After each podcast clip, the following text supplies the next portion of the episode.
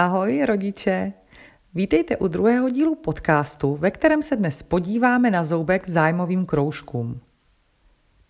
Září a s ním šílenství v podobě hledání těch nejlepších kroužků, zapisování, čekání, jestli vás teda vzali, to už máme za sebou.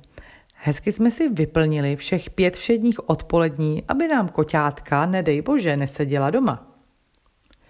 A my?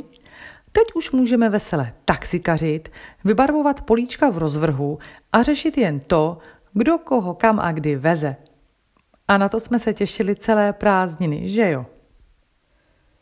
Já tomuhle kroužkovému šílenství, kdy i malé děti mají většinu odpolední vyplněné organizovanou zábavou, vůbec nerozumím. Věřím, že k tomu rodiče vedou ty nejlepší důvody.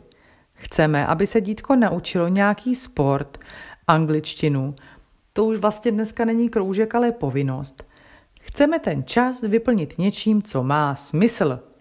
A teď to přijde. Ale. Ale kdy mají děti čas na to jen tak být? Neorganizovaně, sami sebou nebo s vámi. Dělat jenom obyčejné věci. Hrát si nebo se nudit. Co kdyby děti byly nuceny vymyslet si vlastní zábavu? Zvládli by to vůbec? Myslím si, a výzkumy tomuhle zdravému rozumu dávají za pravdu, že i v tomhle všeho moc škodí. Je fajn, že děti získají na kroužcích spoustu užitečných dovedností, že jsou neustále v pohybu a ve střehu. Ale co se stane, když se děti zastaví? Neumí být v klidu.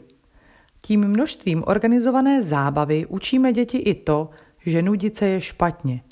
A tak to přeci není. To, aby mělo dítě nějaký koníček, je určitě důležité, ale měli bychom dětem vynahradit i tenhle čas, kdy si jim nemůžeme věnovat sami.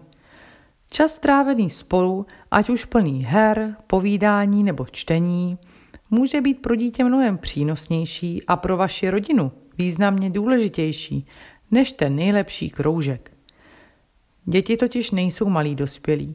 Jsou to prostě děti. Mají si hrát, radovat se a jen tak být.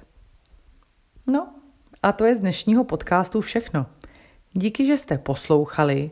Pokud se vám tento díl líbil, můžete ho ohodnotit hvězdičkou, sdílet ho nebo doporučit svým přátelům. Tak ahoj rodiče a naslyšenou příště.